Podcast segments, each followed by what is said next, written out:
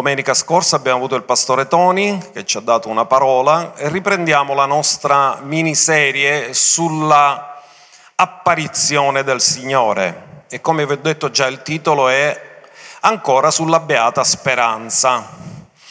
Abbiamo parlato due domeniche fa della festa delle trombe, abbiamo parlato del rapimento, abbiamo parlato della data, abbiamo parlato del fatto che la Chiesa, l'età della Chiesa, va profeticamente dal giorno di Pentecoste, quando è sceso lo Spirito Santo, è iniziata la missione della Chiesa. Difatti come è iniziato nel giorno di Pentecoste? Che parlavano le lingue di vari popoli, di varie nazioni.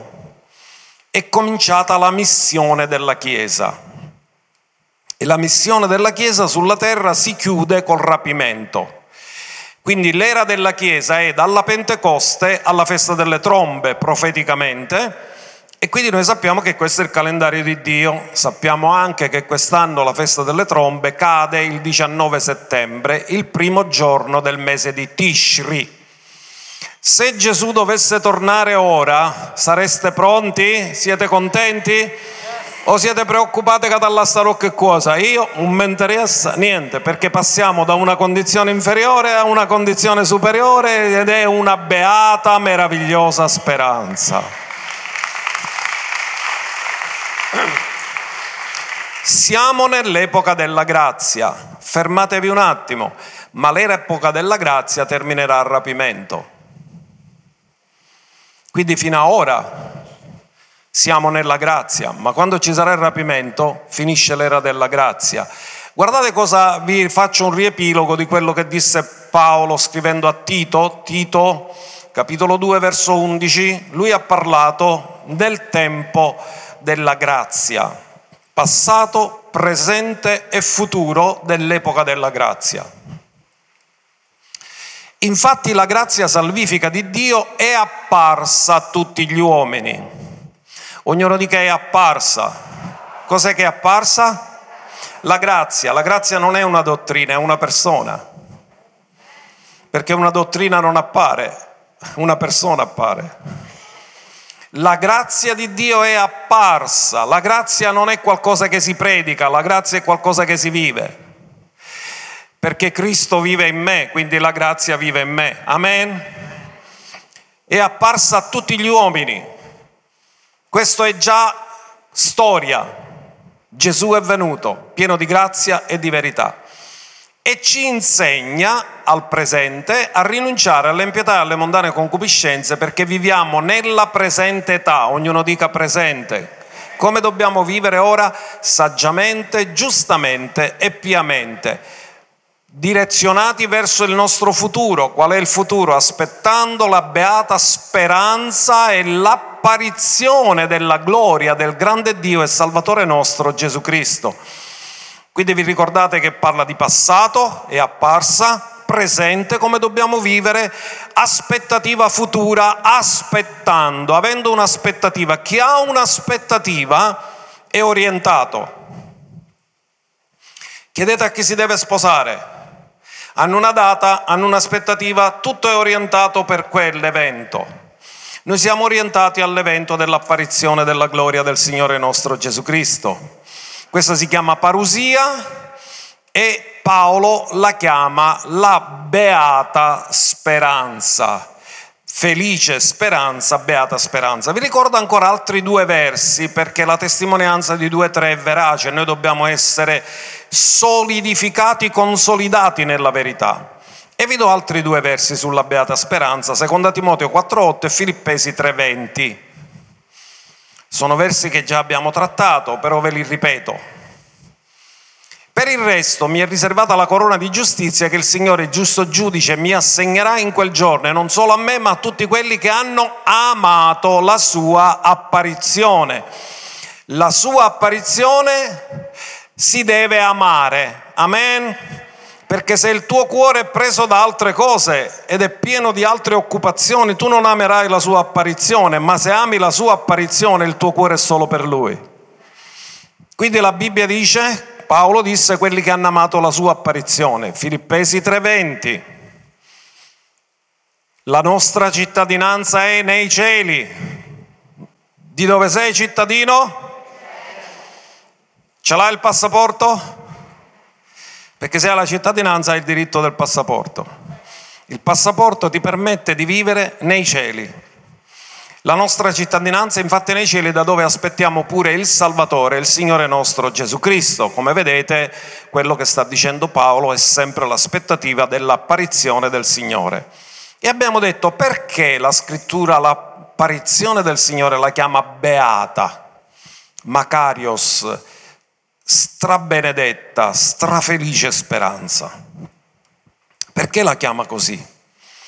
Perché ci sono almeno otto ragioni perché viene chiamata beata e perché tutti noi stiamo bramando e aspettando l'apparizione del Signore. E finora abbiamo dato due pillole che io vi ricordo molto brevemente, per passare poi alla terza e quarta pillola di oggi, che più che pillole sono flebbo. Perché vi dirò cose che non ho mai predicato, è la prima volta che le predico, cioè la seconda perché predicavo pure stamattina. Allora, la prima cosa che abbiamo detto e che è beata perché succederà qualcosa di meraviglioso, di straordinario, lo incontreremo Gesù e lo vedremo faccia a faccia. Che faremo quando lo vedremo? Io penso che cadremo ai suoi piedi. Almeno io così me lo immagino, che appena lo io casco ai suoi piedi. Perché la gloria è così grande che non ce la fai a resistere. Quindi vi ricordo la scrittura che lo dice Prima Corinzi 13, 12, vi ho detto che lo specchio di allora non era come quello di oggi, quindi Paolo scrive come chi usavano specchi che non erano molto fedeli. Ora infatti vediamo come per mezzo di uno specchio in modo oscuro, ma allora vedremo faccia a faccia, ora conosco in parte, ma allora conoscerò proprio come sono stato conosciuto. Questo ci dice una grande cosa, non è che quando noi andiamo col Signore diminuisce la nostra conoscenza, ma accelera enormemente e diventa perfetta. E noi conosciamo come siamo conosciuti, noi siamo conosciuti in maniera perfetta, ma non conosciamo in maniera perfetta, conosciamo in parte. Ma dice, quando Lui verrà, in un corpo incorruttibile e immortale, anche il nostro cervello diventerà così capace di conoscere così come siamo stati conosciuti. E questo è straordinario ed è meraviglioso. E poi l'altra scrittura che in Prima Tessalonicesi 4:17, che oggi leggeremo un paio di volte, ci ricorda cosa avverrà al suono dell'ultima tromba. Poi noi viventi che saremo rimasti saremo rapiti assieme a loro sulle nuvole per incontrare il Signore nell'aria. Dove lo incontreremo il Signore? Scusa, ma se tu te ne stai in aria, non tendi a cadere per terra? Ma non nel rapimento. Vinceremo la forza di gravità, perché entriamo in una dimensione dove il naturale è sottomesso al soprannaturale. Quindi noi staremo nell'aria sospesi e cammineremo sulle nuvole. Quanti di voi avete viaggiato in aereo? Che sensazione avete quando ci sono tutte quelle nuvole là? No? Mio figlio quando era piccolo mi diceva papà c'è tanto zucchero filato fuori. E lo voleva prendere, no? Perché vedeva le nuvole e ci pareva che era zucchero filato. E noi abbiamo visto quella scena dall'alto, le nuvole. Ora immaginate, cammineremo sulle nuvole, ci muoveremo sulle nuvole. E poi dice, consolatevi dunque gli uni e gli altri con queste parole, perché saremo sempre col Signore. L'altra cosa che abbiamo detto, l'altra pillola, avremo perché sarà così bello perché abbiamo questa felice speranza? Perché avremo un corpo incorruttibile e immortale. Voglio che aprite prima Tessalonicesi 5:23 e mi piacerebbe leggerlo dalla nuova riveduta che in questo caso lo traduce meglio della nostra Diodati. Perché dice la nuova riveduta, il Dio della pace vi santifica egli stesso completamente e l'intero essere vostro. Non dice l'intero vostro spirito, l'intero essere vostro, spirito, anima e corpo siano conservati irreprensibili per la venuta del Signore nostro Gesù Cristo. Ora, questa è una cosa molto importante perché quando viene usata la parola venuta è parusia, ognuno dica parusia, apparizione, significa, ascoltate bene, perché la redenzione completa non si realizzerà prima del rapimento, perché noi nello spirito siamo nati di nuovo, nell'anima siamo in un processo di santificazione, ma il corpo incorruttibile e immortale lo riceveremo solo allora. Quindi il piano di Dio completo che si realizza, la redenzione spirito, anima e corpo, non si può realizzare prima del rapimento. Ecco perché dice che saremo conservati irreprensibili per la parusia del Signore nostro Gesù Cristo. Spirito, anima e corpo devono essere conservati irreprensibili. Un flash di come sarà il corpo, risplendente e glorioso, ce l'abbiamo in, una, in un barlume dove Gesù per un attimo fa vedere fuori quello che c'ha dentro, quello che lui è, luce, lui è luce e lui non ci sono tenebre alcune. E in Matteo 17, verso 2, vi ricordate un attimo della trasfigurazione, che Gesù fu trasfigurato. La parola trasfigurazione o trasformazione significa cambiare forma ed è la parola greca metamorfosi, metamorfo. Significa avere un cambiamento in meglio. Come il bruco per metamorfosi diventa farfalla, così noi per metamorfosi acquisiamo un corpo incorruttibile e immortale. Fu trasfigurato alla loro presenza. La sua faccia risplendette come il sole. Riesci a guardare il sole a occhio nudo? Non ci resisti a lungo Sapete qual è l'unico uccello che riesce a puntare sul sole e gli si rischiara la vista? L'aquila, perché ha una doppia membrana sull'occhio. L'aquila significa più guarda la luce, più la sua vista diventa profonda. Ma questo è anche per noi, perché ci farà salire in alto come aquile, e più sono in alto, più guardano il sole, più la loro vista diventa molto forte e riescono a vedere a distanza quello che nessun altro vede. Loro a chilometri e chilometri di distanza riescono a individuare una preda sulla terra e si lanciano con una velocità supersonica sulla preda. E quindi Gesù divenne risplendente come il sole e le sue vesti divennero candide come la luce. Quindi c'è un flash, come Gesù è stato cambiato, trasformato in un attimo, in un attimo i discepoli, a che lo vedono com'era, a che lo vedono cambiato, trasformato, trasfigurato completamente in quella situazione. E poi l'Apostolo Paolo nel grande capitolo della risurrezione, prima Corinzi capitolo 15, il grande capitolo della risurrezione, ci dice alcune cose, verso 42, versi 53 e 54. Così sarà pure la risurrezione dei morti.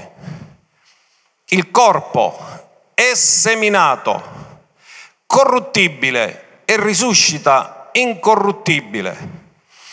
Quindi di chi sta parlando? Sta parlando dei morti in Cristo, perché quelli che saremo viventi quando il Signore viene non saremo manco seminati, saremo mutati. Ma chi è morto è stato seminato e il corpo è seminato corruttibile e risuscita incorruttibile. Quanti di voi vi state lamentando che vi sentite che state invecchiando? L'invecchiamento è un processo che poi produce la morte, ma nel corpo incorruttibile non ci sarà mai più invecchiamento. Rimarremo sempre giovani. Amen? Quindi niente malanni, niente problemi di salute, niente artrosi, niente difficoltà, niente malattie, perché il corpo diventa incorruttibile, non si corrompe, rimane perfetto, non muta. Poi, versi 53 e 54. Poiché bisogna che questo corruttibile rivesta l'incorruttibilità e questo mortale rivesta l'immortalità. Fermati un attimo e rifletti, quando è che il corpo di Adamo è divenuto mortale? Dopo la caduta. Cos'è che l'ha reso mortale? Il peccato. Il salario del peccato è la morte. Nel momento in cui Dio rimuove il peccato, non c'è possibilità più che ci sia morte. Quindi il corpo ritorna immortale cioè ritorna all'intenzione originale di Dio quando ha creato l'uomo. Andiamo all'altro verso. Così quando questo corruttibile, parla del corpo, avrà rivestito l'incorruttibilità e questo mortale avrà rivestito l'immortalità, allora sarà adempiuta la parola che fu scritta, la morte è stata inghiottita nella vittoria. La morte non fa parte dell'intenzione originale di Dio, è il nemico dell'uomo perché l'uomo è caduto nel peccato, ma risolta la caduta la morte non ha più motivo di esistere.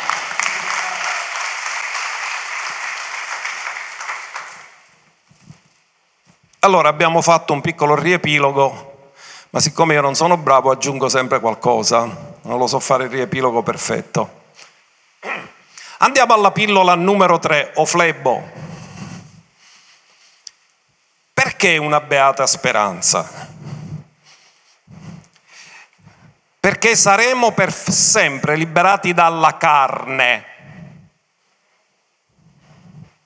Quanti di voi avete avuto sempre combattimenti con la carne?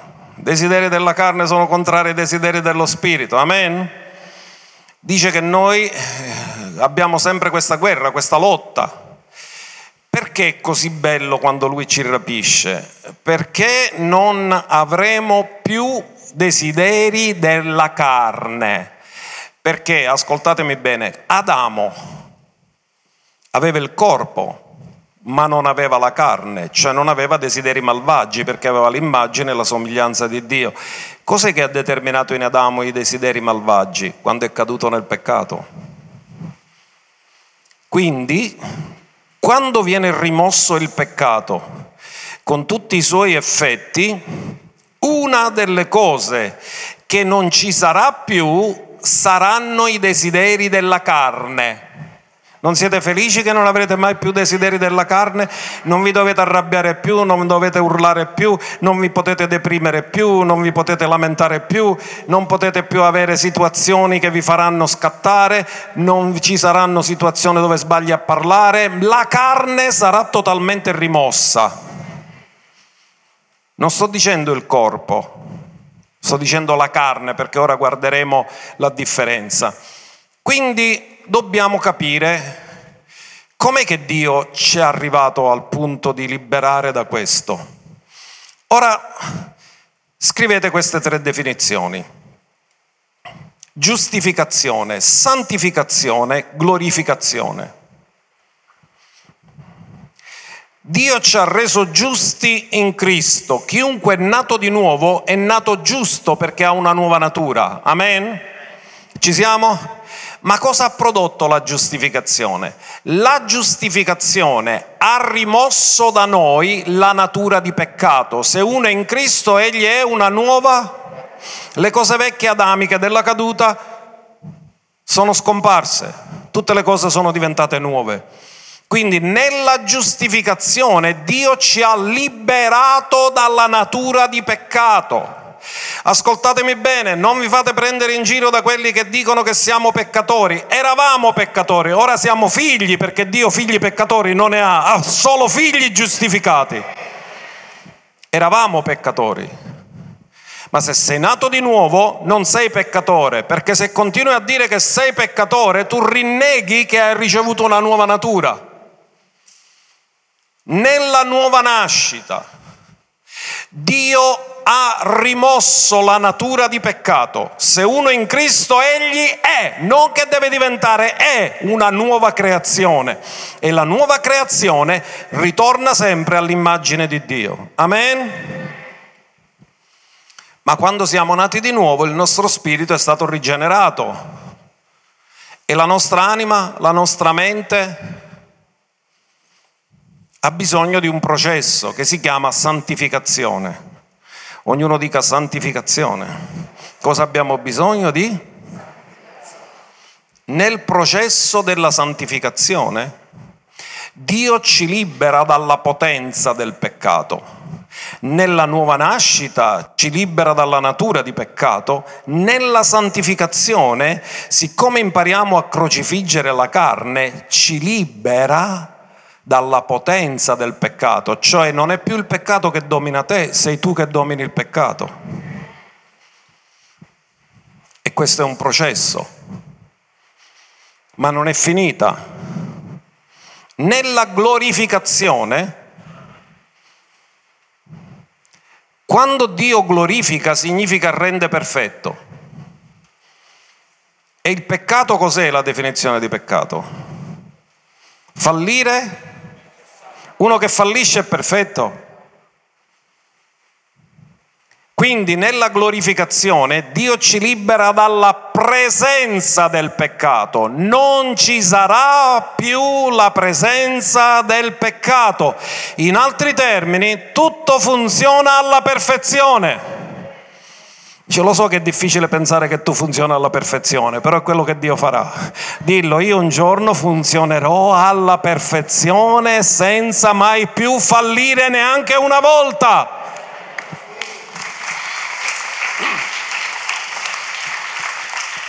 Riepiloghiamo. Nella nuova nascita e nella giustificazione Dio ci libera dalla natura di peccato nella santificazione progressiva Dio ci libera dalla potenza del peccato perché riusciamo a dominarlo, non è più lui che ci domina, perché uno che non è nato di nuovo non può fare a meno di peccare anche se non vuole peccare. E nella glorificazione Dio ci libera dalla presenza del peccato, non ci sarà più peccato. Quindi saremo nella gloria. Ora, Ritorniamo al nostro verso meraviglioso della nuova creazione, perché Dio non è che ha potuto aggiustare l'uomo, l'ha dovuto ricreare. Gli effetti della caduta non si potevano aggiustare, Dio ha dovuto fare una nuova creazione. Seconda Corinzi 5:17, lo conoscete tutti quanti a memoria. Se dunque uno è in Cristo, egli sarà o è? Allora parlo con te, sarai o sei? Cosa sei? Una nuova creatura. Dillo, io sono una nuova creatura. Io non devo diventare una nuova creatura, io sono una nuova creatura. Perché Dio nello Spirito ti ha fatto nascere di nuovo subito. Se uno è in Cristo, non è in Adamo. E non è in Adamo perché è stato crocifisso con Cristo. Egli è una nuova creazione. Le cose vecchie adamiche sono... Per favore non risuscitare il passato, vivi nel tuo presente. Dillo, io sono una nuova creatura, io non devo vivere nel passato adamico, io vivo nel mio presente in Cristo, Cristo vive in me, non sono più io che vivo, è Cristo che vive in me. Le cose vecchie sono Ecco, tutte le cose sono diventate... Che significa nuove?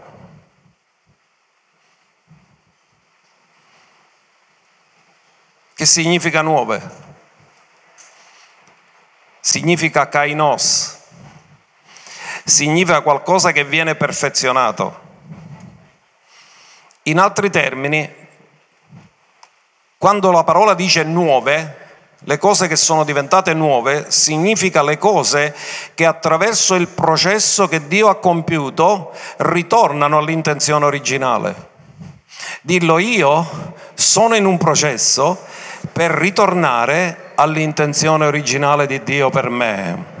E l'intenzione originale di Dio per me, fra poco la scopriremo. Dio ti ha creato nella gloria e ti ha creato per la gloria.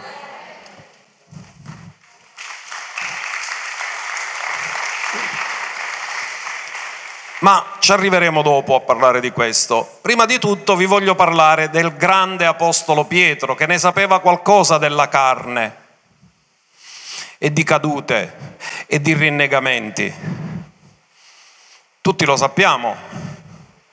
E guardate cosa scrive, perché lui, Dio lo ha processato, Gesù lo ha processato e l'ha restaurato per farlo diventare un apostolo meraviglioso. Addirittura, meno male che era alto, guariva con l'ombra, perché Paolo era nicariello, con l'ombra ne toccava più e lui era bello robusto, con l'ombra ne toccava più assai.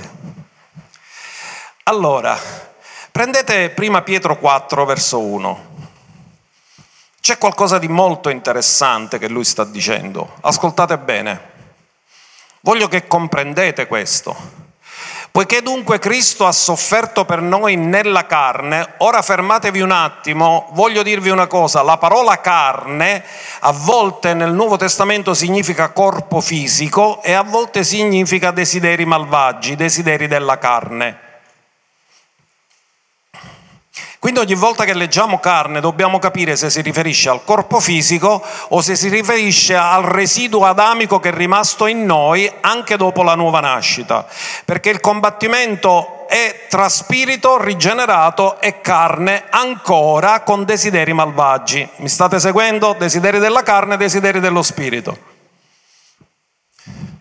Ora Pietro sta dicendo, poiché dunque Cristo ha sofferto per noi nella carne, cioè nel corpo, perché Gesù aveva il corpo ma non aveva la carne. Perché non aveva la carne? Perché lui non aveva commesso nessun peccato. La carne cominciò ad esistere come desideri malvagi dopo la caduta, perché neanche Adamo ce l'aveva.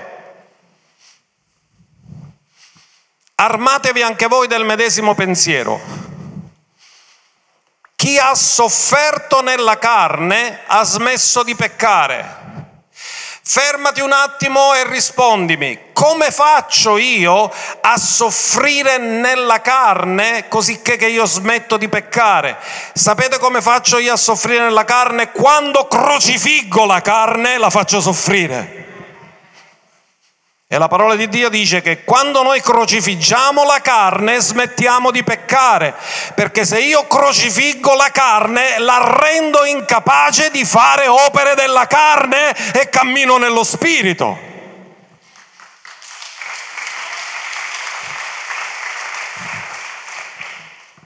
Per vivere il tempo che resta nella carne, cioè nel corpo fisico, non più nelle passioni degli uomini, ma secondo la volontà di Dio.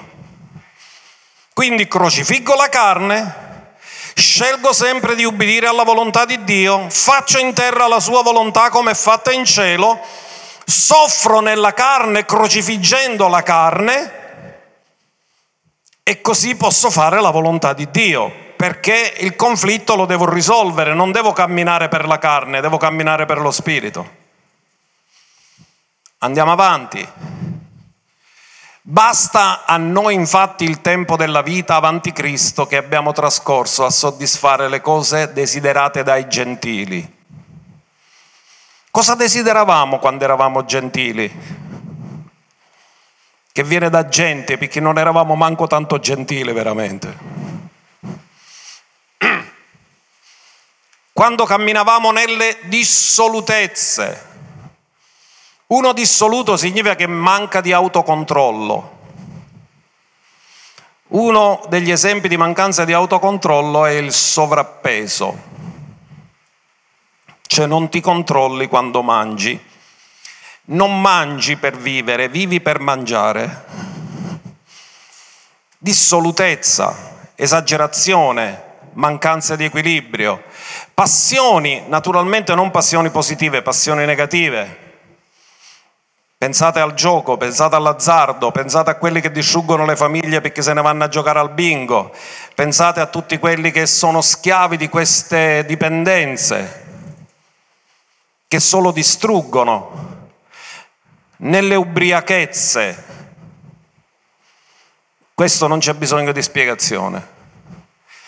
Ma una cosa la voglio dire, alcuni non è che sono ubriachi di alcol, sono ubriachi di se stessi. Io, io, io, io, io. ubriachi del loro ministero. Ah, io. Si ubriacano di se stessi. Dobbiamo essere ripieni di spirito, ubriachi di spirito, non di noi stessi. Nelle gozzoviglie, nelle baldorie e nelle abominevoli idolatrie. Non sta facendo altro Pietro che dire in altre parole quello che Paolo dice delle opere della carne. Lì c'è un elenco molto più dettagliato, ma Pietro ci dà esattamente la stessa idea. Quindi quando Gesù ritornerà e ci rapirà e muterà il nostro corpo da corruttibile a incorruttibile, la cosa meravigliosa che ci sarà è che non avremo più la carne.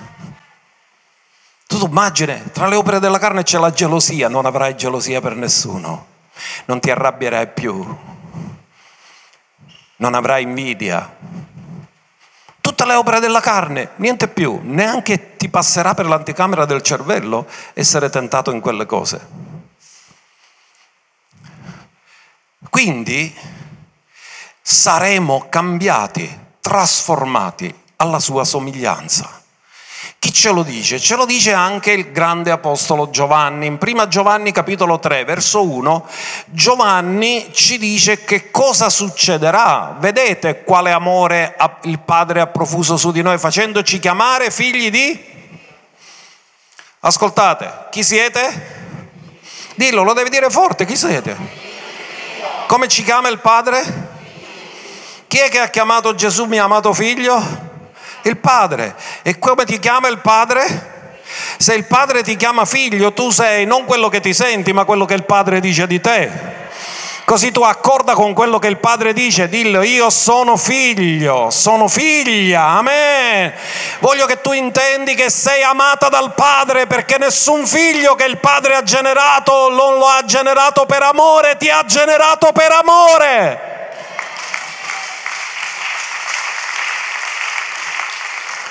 E poi dice la ragione per cui il mondo non ci conosce è perché non ha conosciuto Lui, perché nel sistema di questo mondo Dio è sconosciuto.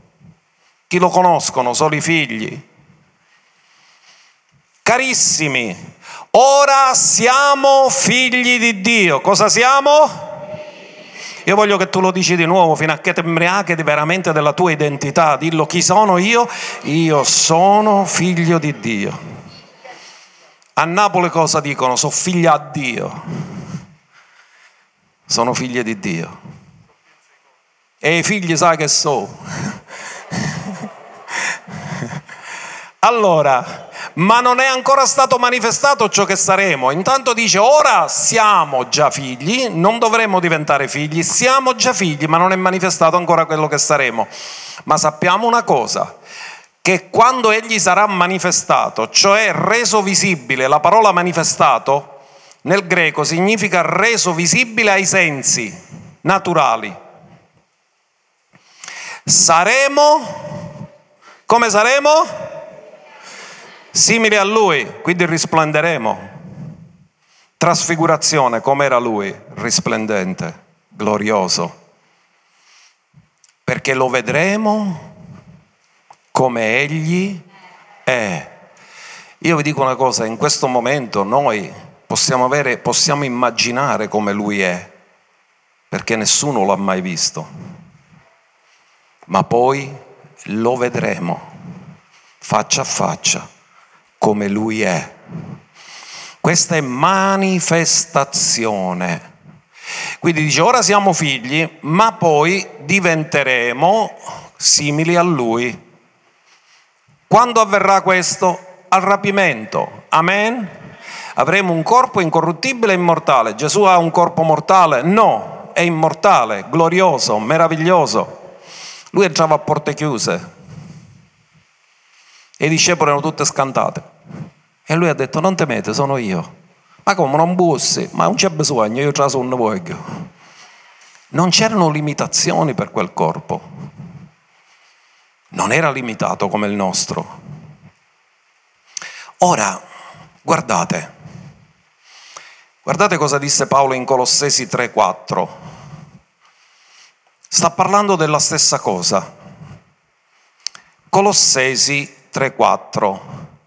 Quando Cristo che la nostra vita apparirà, quindi noi siamo in attesa della sua ma avverrà che lui apparirà. Allora anche noi appariremo con lui in...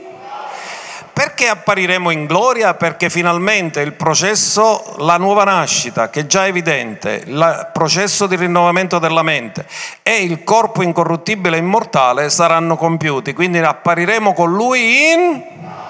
cioè saremo perfetti. Amen. Ecco perché io amo la sua apparizione, perché a quei con ci piace diventare glorioso in tutto, spirito, anima e corpo.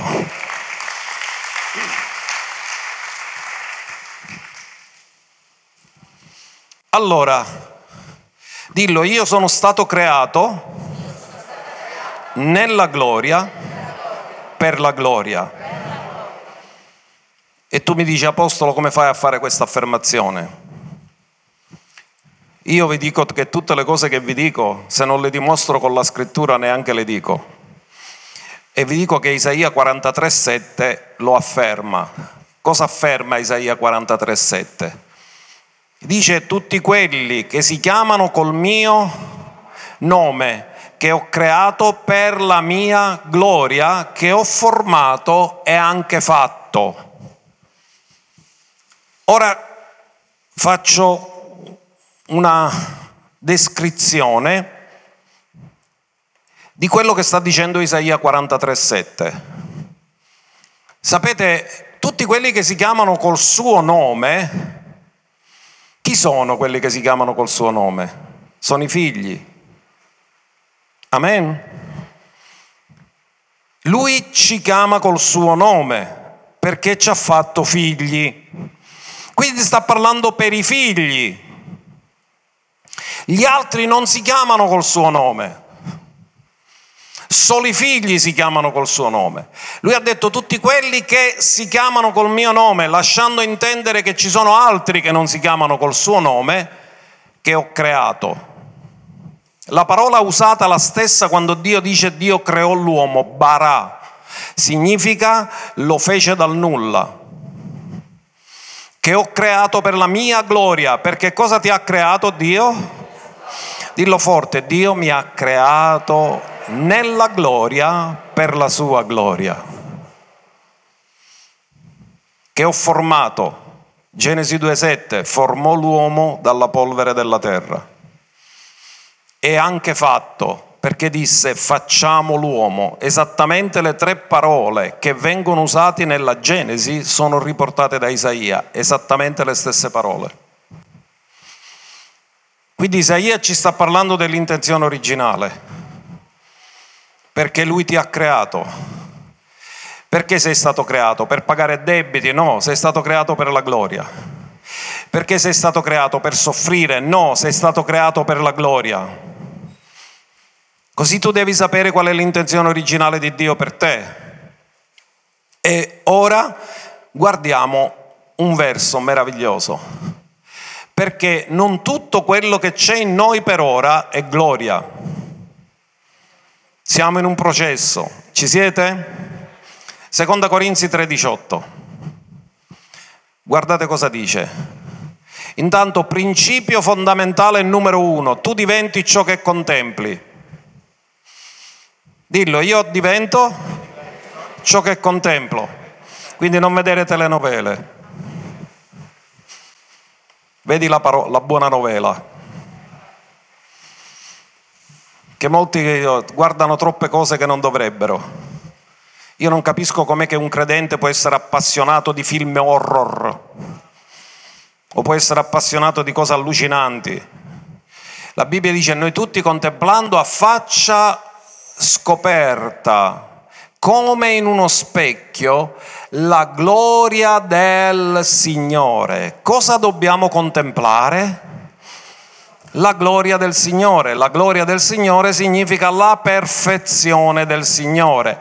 Ogni volta che io contemplo come Gesù si comportava, qual era la motivazione delle sue cose, io desidero diventare come Lui. Amen.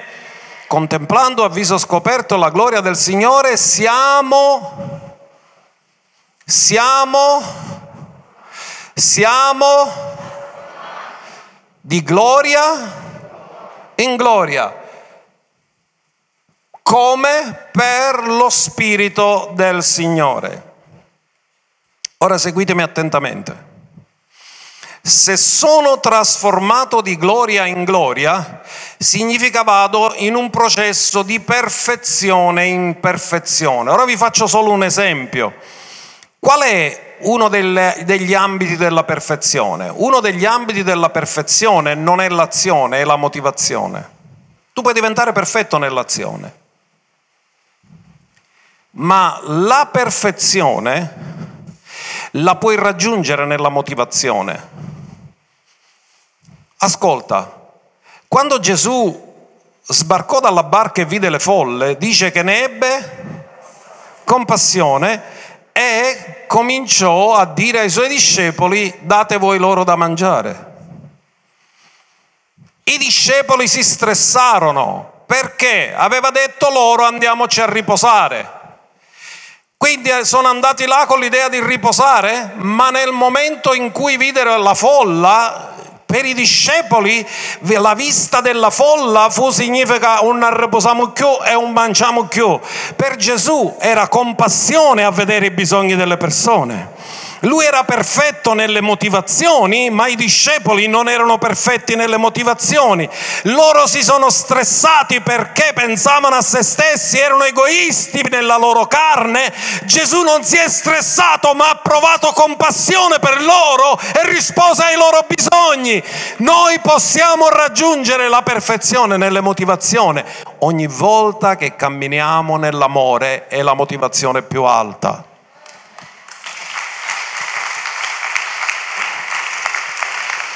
Di gloria in gloria.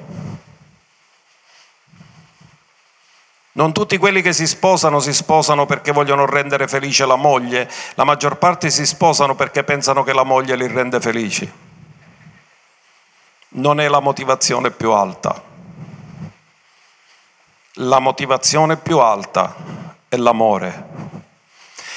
Quella è la motivazione dell'egoismo, è la motivazione della carne di gloria in gloria. In altri termini, quando tutto quello che tu fai lo fai per amore, oltre quello non puoi andare se è andato nella gloria, cioè hai la motivazione perfetta. E l'amore è il vincolo della perfezione.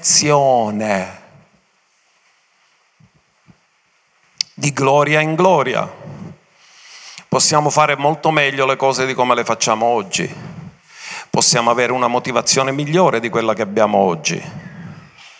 Io sempre mi studio e io dico al Padre, tu mi hai dato un grande privilegio, mi hai tolto dal mondo e mi hai dato la grazia di annunciare la tua parola aiutami a mantenere sempre gratitudine e aiutami a mantenere sempre la motivazione per cui faccio le cose, per soddisfare il tuo cuore, per servire le persone e per amore.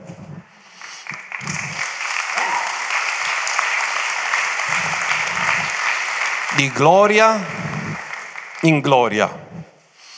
Allora, se avete slacciato le cinture per un attimo, riallacciatele perché ora entreremo in un argomento molto profondo. Intanto prendiamo Filippesi 2.5. Voglio che mi seguite attentamente, se ne avete bisogno riascoltatelo più di una volta. Tutti voi già sapete che la parola sentimento non è corretta, è mentalità. Ognuno dica mentalità. Come formiamo la nostra mentalità? Dall'ambiente dove cresciamo. Se un bambino cresce in una famiglia di malati, lui è convinto che la malattia è normale. Se una persona cresce in una famiglia povera, lui è convinto che la povertà è normale. Ma se uno cresce in una famiglia ricca, non è convinto che la povertà è normale. Allora uno si crea la mentalità in base a dove cresce e in base a come è educato. Gesù da chi è stato educato? Dal Padre. Lo chiamavo ogni mattina a risvegliare il mio orecchio per ascoltare come fanno i discepoli. Lui mi risveglia l'orecchio e mi risveglia ogni mattina. Il Padre ha discepolato Gesù. Quindi Gesù ha acquisito la mentalità secondo l'insegnamento del Padre. Amen. E dice abbiate in voi la stessa mentalità che è stata in Cristo Gesù, il quale essendo in forma di Dio, lui era Dio, seconda persona della Trinità. Non considerò qualcosa a cui aggrapparsi tenacemente come fanno i politici che ci mettono l'attack sulla poltrona. Tenacemente. Cioè, di fatto, quando si usano, c'è una poltrona impiccicata. L'essere uguale a Dio. Quindi lui era uguale al Padre. E lui non considerò qualcosa a cui aggrapparsi la sua posizione. C'è una posizione più alta di quella di Dio? No, lui è l'Altissimo. Quindi qualsiasi altra cosa è sempre al di sotto di quella posizione. Ma Gesù per amore non ha amato la posizione, ha amato la nostra redenzione.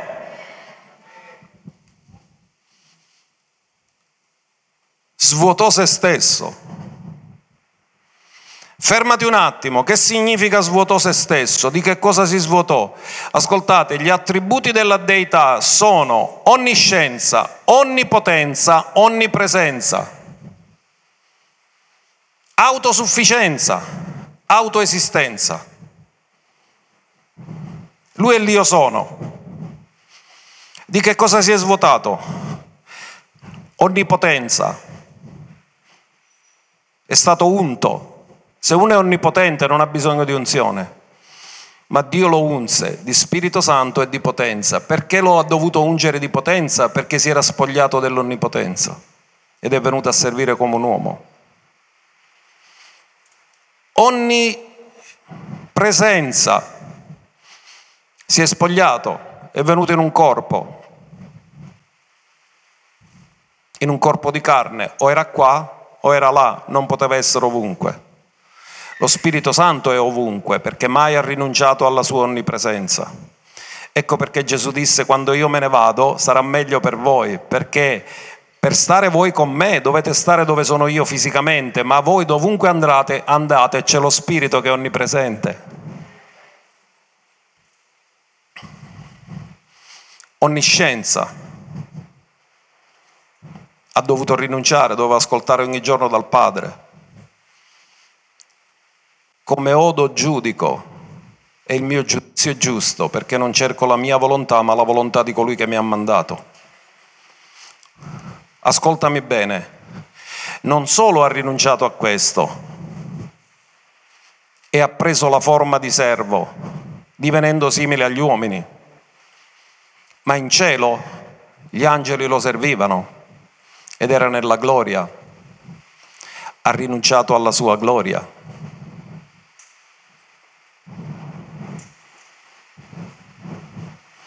ha rinunciato alla sua gloria per venire qui come servo.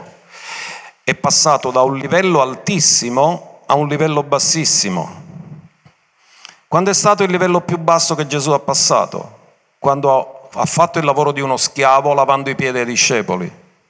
L'altissimo diventa bassissimo come uno schiavo. Quindi dite con me, per amore mio ha rinunciato alla sua gloria, si è svuotato per amore. Ora, se lui si è svuotato della gloria, come mai Giovanni dice che abbiamo contemplato la sua gloria? Proiettate Giovanni 1,14 perché ora voglio introdurvi questo argomento. Vari tipi di gloria, perché dice di gloria in gloria, quindi significa che ci sono vari tipi e vari livelli di gloria. Amen? Così ogni volta che tu leggi nella scrittura gloria, devi sapere a che tipo di gloria si riferisce. La parola si è fatta carne ed ha abitato fra di noi e noi abbiamo contemplato la sua... Ma non si è spogliato della gloria?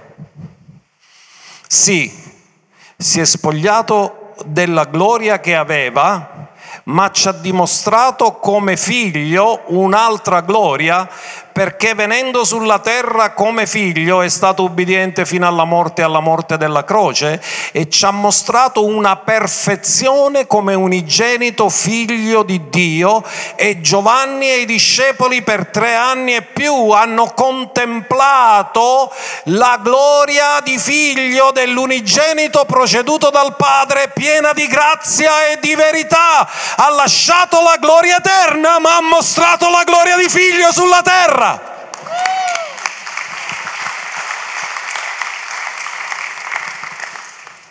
Allora, quando Gesù nella preghiera sacerdotale in Giovanni 17, 22 dice di averci dato la gloria, di quale gloria sta parlando?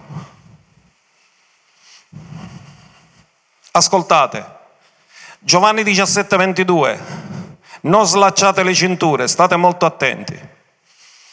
E io ho dato loro la gloria che tu hai dato a me, affinché siano uno come noi siamo uno. Guardate che sta parlando al passato, ho già dato. Cosa ha contemplato Giovanni? Cosa hanno contemplato gli altri apostoli che sono stati con lui nel ministero? La gloria dell'unigenito figlio. Quale gloria ha lasciato a noi? È la gloria di figli. Amen. Lui ci ha dato la gloria di figli perché come lui è figlio ed è amato dal Padre, anche noi siamo figli amati dal Padre allo stesso modo. Affinché siano uno, non come saremo, ma come siamo ora, come noi siamo uno. Com'era Gesù uno col Padre? Era sulla terra? Era figlio? Era ubbidiente? E lui ha detto, io non faccio niente senza di te. Così ai figli ho dato la gloria affinché siano come sono io. Io sono in loro e tu in me. Vi ricordate Giovanni 15, vita e tralci, dimorate in me, io dimorerò in voi? Ve lo ricordate? E Gesù sta parlando qui del dimorare io sono il loro, tu sei in me. Questo parla di dimorare affinché siano perfetti nell'unità, affinché il mondo conosca che tu mi hai mandato e che li hai amato come hai amato me. Di che cosa sta parlando? Che la gloria che lui ci ha dato si manifesta quando noi dimoriamo in lui e lui dimora in noi. Noi dimorando in Lui godiamo della sua vita, ma Lui che dimora in noi fa le sue opere attraverso di noi. Alleluia. Ora, qual è la gloria che Lui ci ha dato? È la gloria di figli, che Giovanni ha detto, l'abbiamo contemplato. Qual è il nostro modello è Lui. Siate imitatori. Lui è il nostro modello in tutto, Lui è il nostro maestro, Lui è il nostro modello. Più lo contemplo, più posso diventare come Lui. Ora andiamo a vedere, verso 24, ora parla di un'altra cosa. Padre, io voglio che dove sono io siano con me anche coloro che tu mi hai dato affinché vedano la mia allora, se ha detto già dato la gloria, se Giovanni ha detto abbiamo contemplato la sua gloria, si vede che questa non è la stessa gloria, perché dice affinché la vedano, non l'hanno vista ancora. Ma cosa avevano visto? La gloria di figlio. Cosa avevano visto? La gloria dell'unigenito. Ma cosa ancora non abbiamo visto? C'è una gloria che non abbiamo ancora visto. Qual è la gloria di cui parla? Affinché vedano la mia gloria che tu mi hai dato perché tu mi hai amato prima della fondazione del mondo. Questa gloria noi non l'abbiamo ancora visto. L'unica gloria che possiamo vedere è la gloria dell'unigenito figlio manifestato in carne, cioè abbiamo visto la gloria post incarnazione, ma non abbiamo visto la gloria pre-incarnazione. Giovanni 17,5.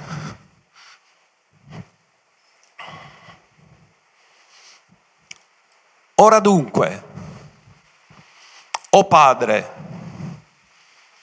glorificami presso di te della gloria che io avevo presso di te prima che il mondo fosse. Questa come si chiama? Si chiama eterna gloria. Noi abbiamo visto la gloria del figlio nel tempo, ma non abbiamo ancora visto la gloria del figlio nell'eternità.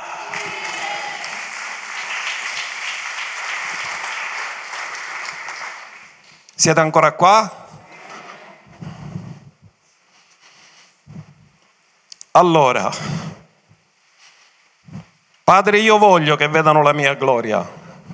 Non può parlare della gloria che già è stata manifestata, non può parlare della gloria che già ci ha dato, sta parlando della gloria che aveva prima di prendere un corpo di carne. Amen. E hanno detto, loro hanno visto la gloria da quando sono in un corpo, ma non hanno visto quello che avevo prima di lasciare il cielo e prendere un corpo. E lui ha detto, io voglio che la vedano. Mamma mia, mi girati essa. Andiamo a vedere altre cose. Prima Pietro 5:10. Lui usa ora un termine, eterna gloria. A cosa siamo chiamati? Mentre siamo qua veniamo trasformati di gloria in gloria, ma la meta finale è l'eterna gloria. E il Dio di ogni grazia, che vi ha chiamati alla sua, alla sua eterna gloria. Perché una parte della gloria la possiamo vivere ora, contemplando siamo trasformati di gloria in gloria. Ma cos'è? È la gloria del figlio.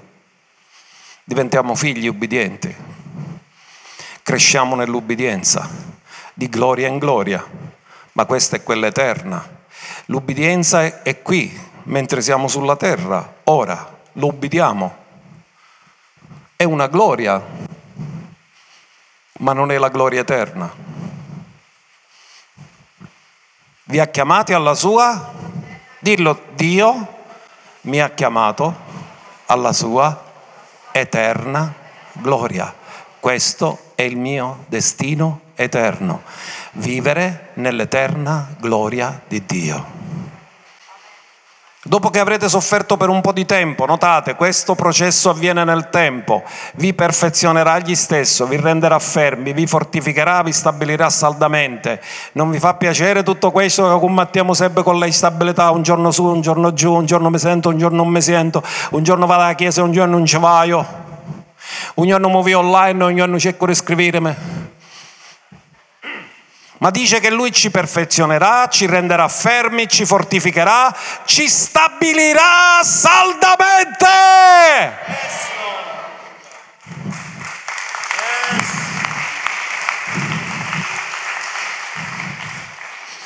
Colossesi 1:27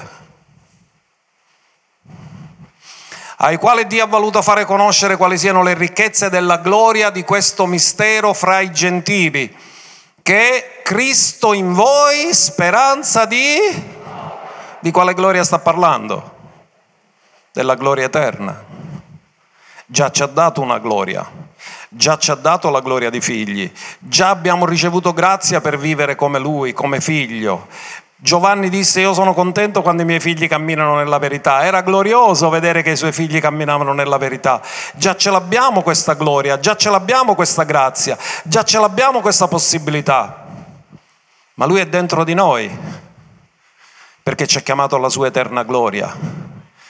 Lui dice che Cristo in noi è speranza di gloria. Se è speranza, significa che è una cosa futura e l'unica cosa futura è la gloria eterna. Quindi Cristo in noi, dillo, Cristo in me, speranza di gloria eterna, perché c'è una gloria presente. Noi abbiamo sperimentato appartenere con la gloria nei servizi, ma è una gloria presente. Viene e se ne va, ma quella rimane per sempre. L'eterna gloria rimane sempre. Amen. Allora c'è una gloria di cui non abbiamo parlato. Matteo 25, 31. la gloria della sua venuta. C'è il rapimento dove porta in gloria i santi. C'è la venuta dove viene con gli angeli e i santi nella sua gloria. Ora, quando il figlio dell'uomo verrà, di che cosa sta parlando? Il rapimento? No, nella sua gloria con tutti i santi angeli, allora si siederà sul trono della sua gloria. Questa è una gloria visibile, ma anche questa è una gloria temporanea, perché verrà e stabilirà il regno millenniale. Ma il regno millenniale è ancora nel tempo, perché ha una data di inizio e una data di fine, ma la gloria eterna non ha né inizio né fine. Amen? Quindi questa è la gloria della sua venuta con la Chiesa a stabilire il regno millenniale. Si siederà sul trono della sua gloria e adempirà l'ultimo seme che ancora non si è adempiuto. Il seme della donna si è adempiuto, il seme di Abramo si è adempiuto, ma il seme di Davide come re si adempirà quando lui stabilirà il regno. E questa sarà la gloria del re. Vi ricordate che in un salmo c'è scritto alzate le porte, affinché il Re di Gloria entrerà. Chi è questo Re di Gloria? Lui è il Re di Gloria, come viene chiamato il Re di Gloria. Quella è la gloria del Re, il seme di Davide che diventa Re del Re, Signore dei Signori. Che nello spirito è già così, ma stabilirà il suo regno qui sulla terra. Siete ancora qua o mi fermo? Vi girate essa? Andiamo alla quarta pillola. Questa è pillola però. Cioè quella che abbiamo fatto era una flebo proprio con tutti i nutrienti possibili. Ci infilammo da dentro tutte cose. Zucchero, proteine, vitamine, tutte cose c'erano. Andiamo alla quarta pillola. Saremo uniti a quelli che ci hanno preceduto quanti di voi avete avuto perdite di persone che sono morte nel Signore? Io desidero incontrare mio padre e mia madre. Loro sono andati avanti. La zia Rosa desidera incontrare a Guido e a Guglielmo. Ognuno di noi abbiamo dei cari che ci hanno preceduto. E sapete una cosa, al suono dell'ultima tromba saranno i primi a risuscitare non ci sarà più separazione, non ci saranno più lacrime, perché finalmente il suo popolo e la sua Chiesa sarà eternamente insieme. Questo è perché io amo la sua apparizione, perché papà e mamma che ho seppellito nel cimitero, quel giorno risusciteranno e io li vedrò e saremo insieme e saremo sempre insieme. E così le persone care, tutte le persone che amiamo, tutte le persone che abbiamo amato, tutte le persone che abbiamo evangelizzato e che se ne sono andati col Signore prima, tutte queste persone risusciteranno per primi e ci ritroveremo insieme. Perché il suono della tromba cosa faceva? Raccoglieva tutto il popolo di Dio. E sarà per la prima volta che la Chiesa del passato e la Chiesa del presente, al suono di quella tromba, sarà insieme. Prima Corinzi 15 verso 21 fino al verso 23. Infatti, siccome per mezzo di un uomo è venuta la morte, anche per mezzo di un uomo è venuta la risurrezione dei morti. Perché come tutti muoiono in Adamo, così tutti saranno vivificati in Cristo. Quanti? Tutti quelli che sono morti in Cristo saranno vivificati. Ma c'è un ordine, ciascuno nel proprio ordine. Prima Cristo, la primizia, che è l'unico uomo che è risuscitato senza morire mai più. Perché anche Lazzaro è stato risuscitato, ma poi è morto di nuovo. Ma Gesù è risuscitato e non morirà mai più. Lui è la primizia di coloro che risuscitano e rimangono per eternamente risuscitati. perché lui ha vinto la morte. Poi coloro che sono di Cristo alla sua venuta. Ma abbiamo detto che prima di tutto risuscitano quelli che sono morti, poi i viventi verremo trasformati e vedremo mutati. Quindi ci sarà la Chiesa, la vera Chiesa del passato e del presente, che si ritroverà tutta insieme col capo della Chiesa, col Re del Re, col Signore dei Signori. E ritorniamo al verso, ho detto ve lo leggerò alla fine questo verso, anche se l'abbiamo letto. Prima Tessalonicesi 4:16. Perché il Signore stesso, con un potente comando, con voce di arcangelo, Sapete quando penso il potente comando, sapete cosa mi immagino? La scena di Gesù davanti alla tomba di Lazzaro. E ha dato un comando. Lazzaro, vieni fuori! E Lazzaro venne fuori. E la domanda è, perché prima ha detto Lazzaro vieni fuori e non ha detto vieni fuori Lazzaro?